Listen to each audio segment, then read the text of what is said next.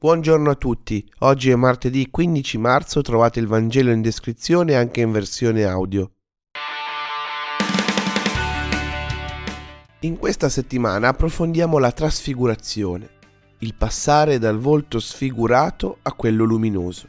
Il cambiamento è possibile e avviene se ci fidiamo di seguire i Vangeli di questa settimana. Predicare bene e razzolare male, possiamo riassumere così il Vangelo di oggi.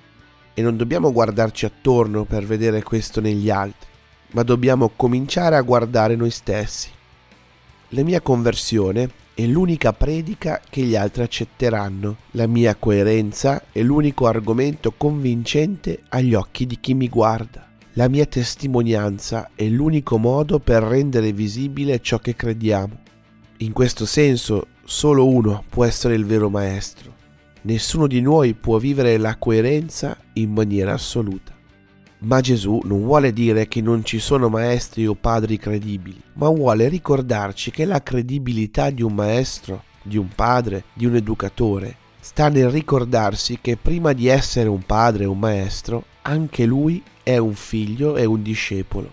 La forza di un maestro e di un padre sta nella memoria di non bastare a se stessi, di non essere degli arrivati che non hanno più niente da imparare e niente su cui crescere, perché questo consente di avere parole credibili, la voglia e la consapevolezza di dover continuare a crescere.